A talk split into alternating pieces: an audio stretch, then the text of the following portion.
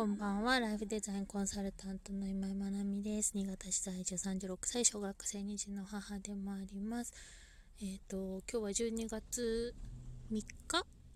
木曜日かな？今ちょっと昨日今日と朝配信していなくって、今、夕方、ちょっと暗い買い物で、に出たついでに駐車場で車の中で話しているところです。うんと、なんかいろいろと、こう、ドタバタとしているのが続いて、昨日今日と、ちょっと朝ゆっくりしようと思って、昨日はちょっと睡眠不足だったので、子供たちを送り出した後、ちょっと一眠りし、今朝は、えっ、ー、と、ちょっと朝お風呂に入ろうと思って朝風呂に入りまあ、その後また結局ドタバタしたんですけどそんな風にちょっとゆっくり時間を過ごしていて朝のラジオの収録のタイミングを逃していました。で今はい話してるところです。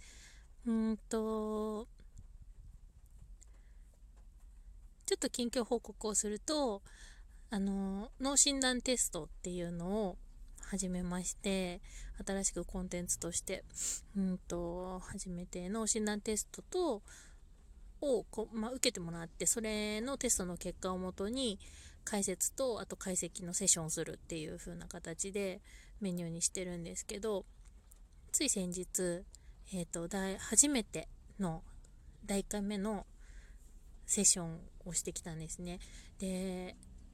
初めてのことってすごいやっぱりなんだろう、ドキドキするっていうか、そわそわするっていうか、不安で、うんと、うまくできるかなとかって思ってたんですけど、私自身がですね、あの、1対1の個別セッションっていうのがすごく得意なタイプでして、えっ、ー、と、始まってみたら、それまでの不安は何のその、ペラッペラ喋りまくって、はい、あっという間のセッション時間だったかなと思っています。で、基本的にこの脳の脳診断テストっていうのは、えっ、ー、と、大人だと180問のテストに答え、事前に答えておいて、ウェブのテストですね。で、その時のテストの設問とか、その回答によって、えっ、ー、と、脳のどの部位を、あの、優先的、優位的に使ってるかって、その傾向を数値で割り出すっていうのなんですね。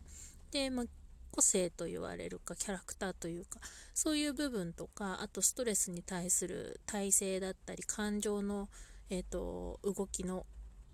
波だったりとかあともう一つ面白いなって思うのが集団とかグループに属した時にどういうキャラクターが強く、うんと出されるかみたいなところも数値で出てくるんですよね。で私自身もこのテストをしてて、ああ、そうだなって思うところがあったりとか、個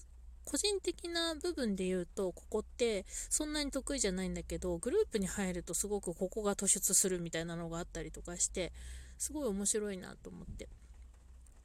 で、自分自身がどんなことが原動力になっているのか、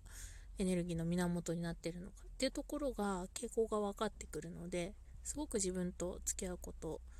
もしやすいし、えーと、そういう傾向があるっていうことを認識した上でいろんなことに取り組んでいくとやりやすくなったりする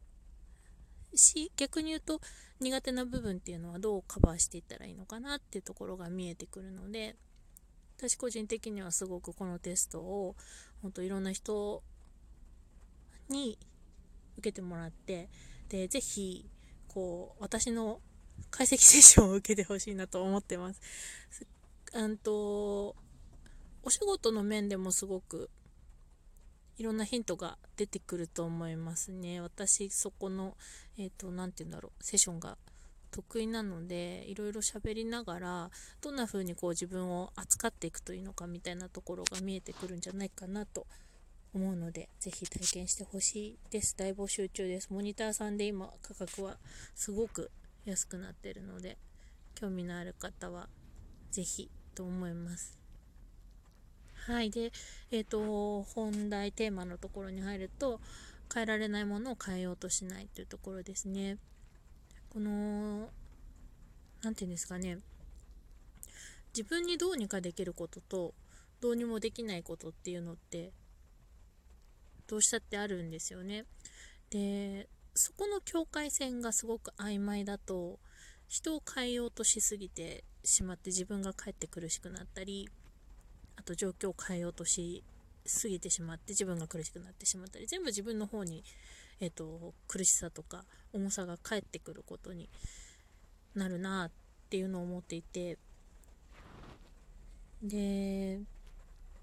まあ、自分自身を変えるっていうのもすごく、うん、私は難しいと思ってます。思考の癖とか、まあ、その脳血行診断ももちろんそうなんですけど考え方の癖で、えーと、それってやっぱ言動にも影響を及ぼしているので思考パターンとあとその言動外に現れるそういう行動とか話す言葉とかですねでやっぱこうつな関連してるので自分自身を変えようと思ってもなかなかそれがしかも積み重なってきてるものだから難しかったりもするんですけど人を変えようとするっていうのはもっともっと大変なことですよね。で今日もまさにそんな話をしてたんですけどうんと例えば何か問題が起こったことに対してうんどうしたらいいっていう話にまあまあよくよくなったりしますよね。でその時にうんじゃあどうしようかな。例えばうん、まあ、今このコロナ禍になってえーとまあ、マスクの着用どこでも言われてますよね。マスクをつけるつけない。でつけない人がいるとマスクつけてないっていう風になっちゃうしマスクつけてくださいっていう話になりますよね。でそのマスクをつけないっていう相手の行動をうん。みんなどう変えようかみたいな方に行っちゃうとじゃマスクをつけてくださいっていうことを言ったりとか、まあ、なんならマスクつけてない人は入らないでくださいとか来ないでくださいとかそういうふうにこう排除する方向に向かってしまったりとか何て言うんだろう。それって平和じゃないなって私はすごく思っていてでうんま、確かにこのご時世なのでそういうことをえーと、しなければいけない状況にあるのはもちろんなんですけどじゃあ相手の行動を変えずにどうしたらいいんだろうなっていう方に意識を向けた時にやっぱ自分ができることって何だろう？ですよね。で、例えばじゃあ相手の人はマスクをつけない、つけようとしないんであれば、じゃあ私は自分であのつけておこうまあ、つけ、つけてくださいっていう以上自分はつけてると思うんですけど、自分にできることだけにフォーカスするっていうところですね。なんか、それをずっとマスクをつけさせようとすると、その相手のことを変えようとすると、すごく、えーと自分が辛くなってくると思います。あくまでもできることっていうのは自分にできること。まあ、例えば伝えるまでは自分ができますよね。マスクつけてくださいね。で、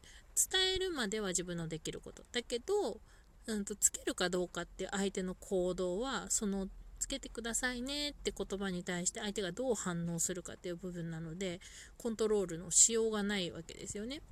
相手次第。で、そこでつけてくれる人もいれるし、いるし、つけないよっていう人もいるし。ですね。で、ここを超えようとして絶対つけてもらおうとすると戦わなきゃいけなくなるわけですよね。で、それはやっぱりうん、自分にとっても相手にとっても苦しいことになる。だから自分にできることは相手に伝えるっていうところまで。とか、まあ、マスク、ここではあとマスクが必要か否かっていう議論はちょっと脇に置いて、えっ、ー、と、シチュエーションっていうところで捉えてもらえればと思うんですけど、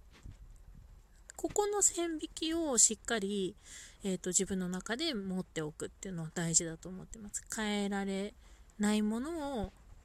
変えようとするってものすごくエネルギーがいるので、ここを、ここは頑張りどころじゃないですよね。うん。そうなんです。頑張りどころじゃないんです。ここは。でそれを、えーと、認識していくことってすごく大事だなと思っています。うんなんかここのその自分と相手の境界線というか、えーと、自分にできることと相手に求めて変えようとしていることのそこの、えーと境界線境目を超えないようにする。っていうことができるとうんなんか随分と楽になるんじゃないかなと私は思っています。なので、えーと、外に意識が向く時相手に意識が向く時っていうのはその意識を自分の方に戻すっていうところを一旦してみるとかうんとそうですね。自分にできることっていうのは何だろう。自分はもうできるところまでやったんだとすればそこからはもう手を引くっていう判断もありだと思うしなんかねそこでそこは頑張りどころじゃないよっていうのをいつも自分で振り返る時にもそこを軸にしてる感じですね。変えられないものを変えようとしない。はい、なんかちょっとでも何かのヒントになったらいいなと思います。はい、それではまた明日は朝喋れるかなと思うのでまた明日おしまい。